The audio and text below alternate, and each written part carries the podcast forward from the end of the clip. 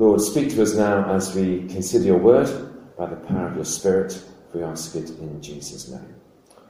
Amen. Amen. And Jesus, full of the Holy Spirit, returned from the Jordan and was led by the Spirit for 40 days in the wilderness, tempted by the devil. So begins our reading from Luke's Gospel.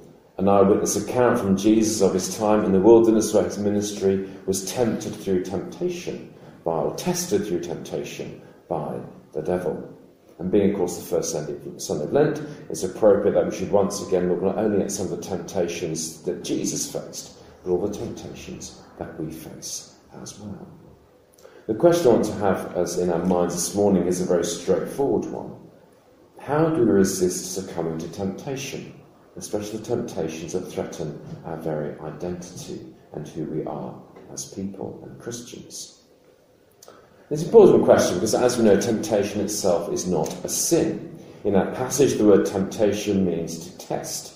The difficulty comes when we succumb to temptation, when we step over the line. I was reflecting this week on how sometimes the mighty can fall.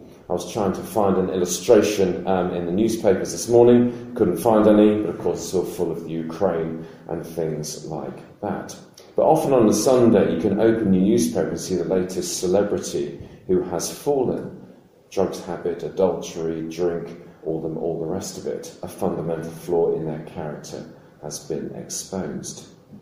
Each has faced temptation and succumb to it to a devastating effect, even if it made me think it's not temptation in the first place, if you get where I'm coming from. We've got to ask ourselves, well, how does it happen? These people are gifted, talented, had seemingly everything going for them. Yet there's something in their character which caused them to fall. We can have different reactions to, to their fall or other people's fall disappointment, sadness, or concern. We can also take great delight in someone else's fall as well. That sort of I told you so, holier than thou, and type attitude. Until, of course, we recognise that we too face the same or similar temptations or flaws in our own characters, and we too have the capacity to fall.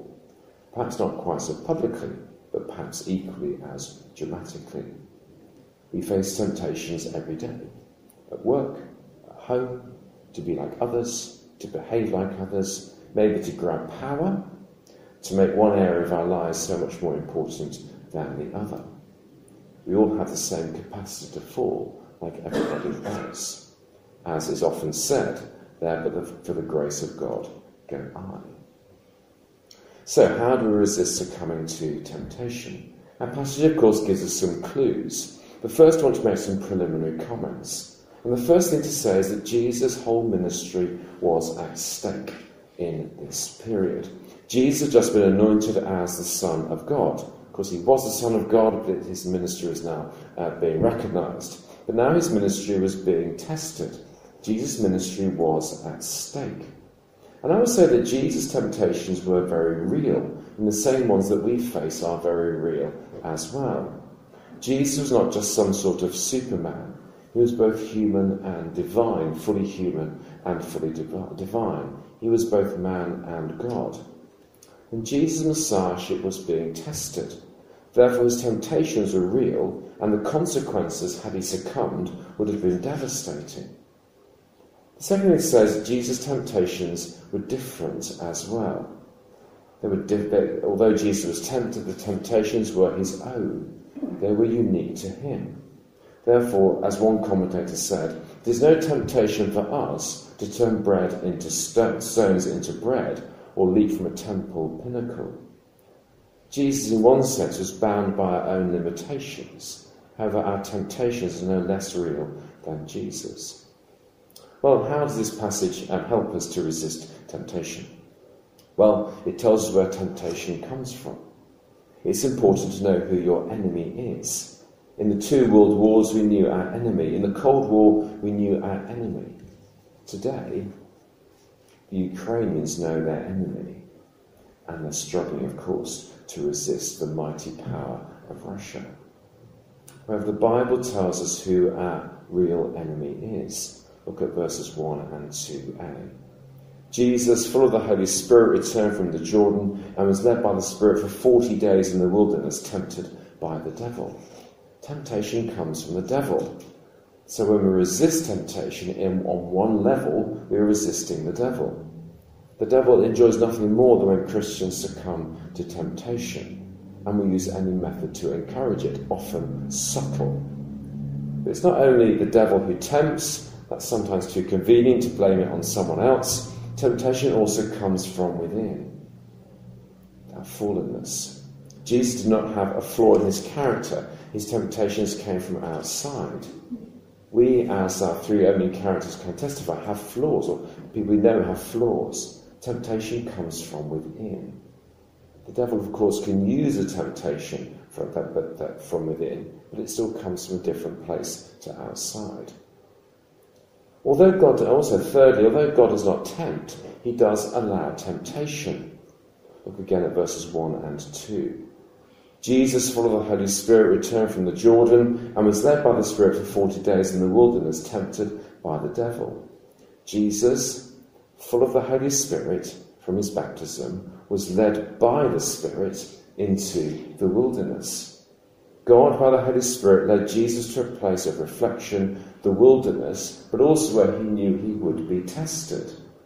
Why? Well, of course, as I've said, this is a very important time for Jesus. He was about to begin his public ministry. He had to face some crucial questions. What sort of Messiah was he going to be?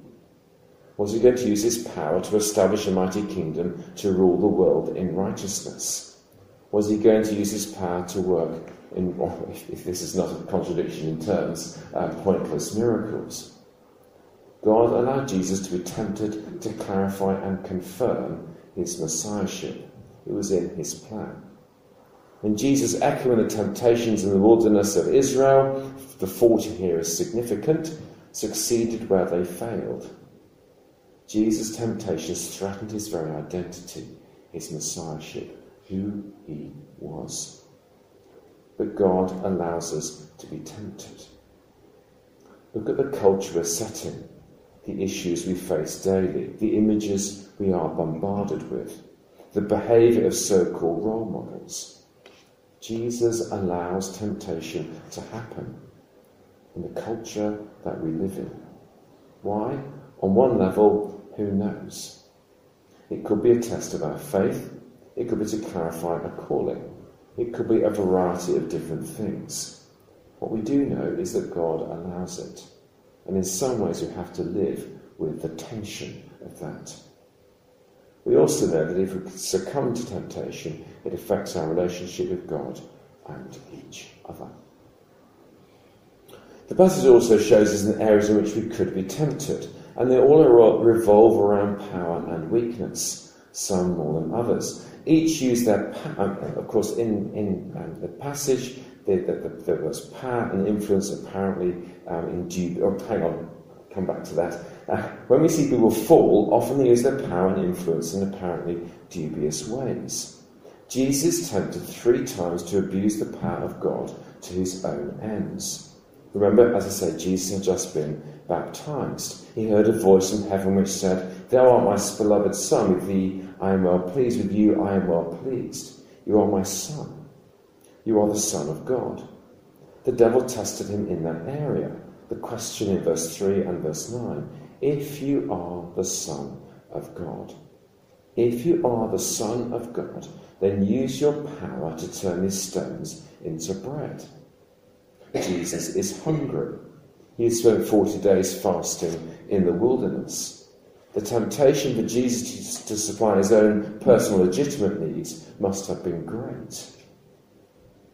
But why not?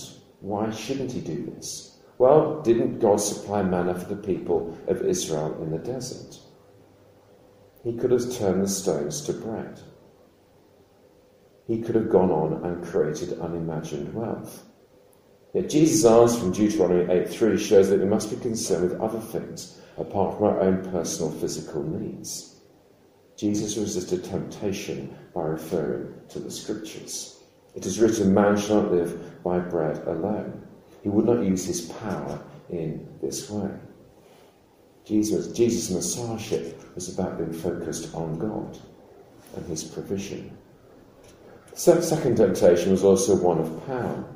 The devil took him up and showed him all the kingdoms, kingdoms of the world in a moment of time and said to him, To you I will give all this authority and their glory, for it has been delivered to me, and I give it to him who I will.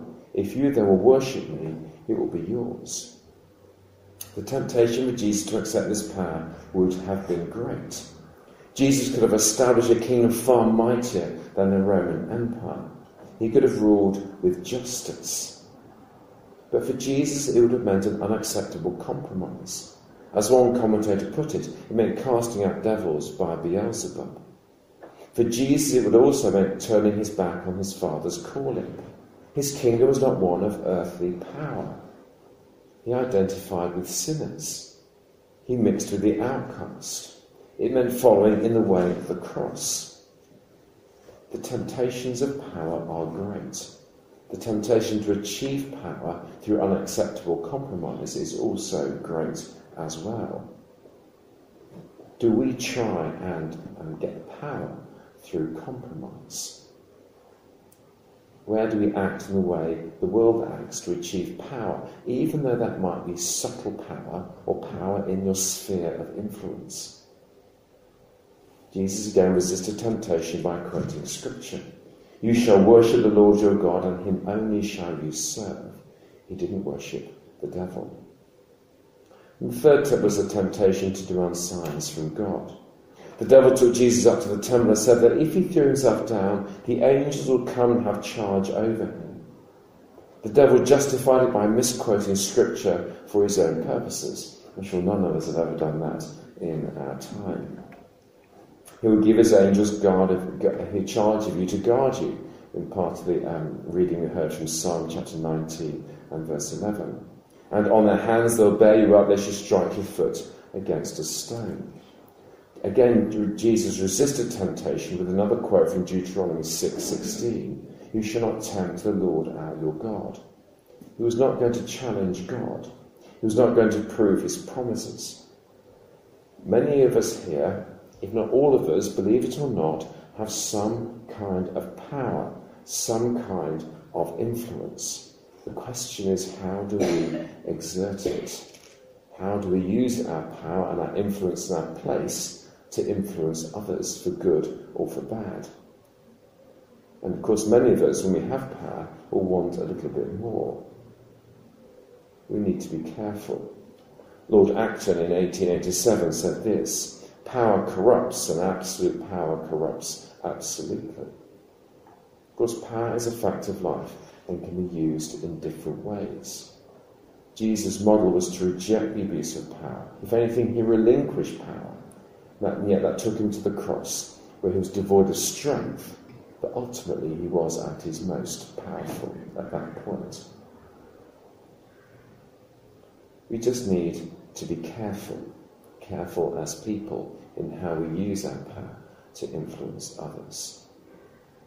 I wonder what the temptations that we will face this week. Maybe power, influence, peer pressure, self esteem, honesty, integrity, all those kind of things. I wonder where we will succumb to temptation in our own lives, knowingly or unknowingly. Of course, these things may seem a bit sort of trivial in lots of ways, but actually, if we succumb to temptation, they actually hit at our identity and our integrity and who we are.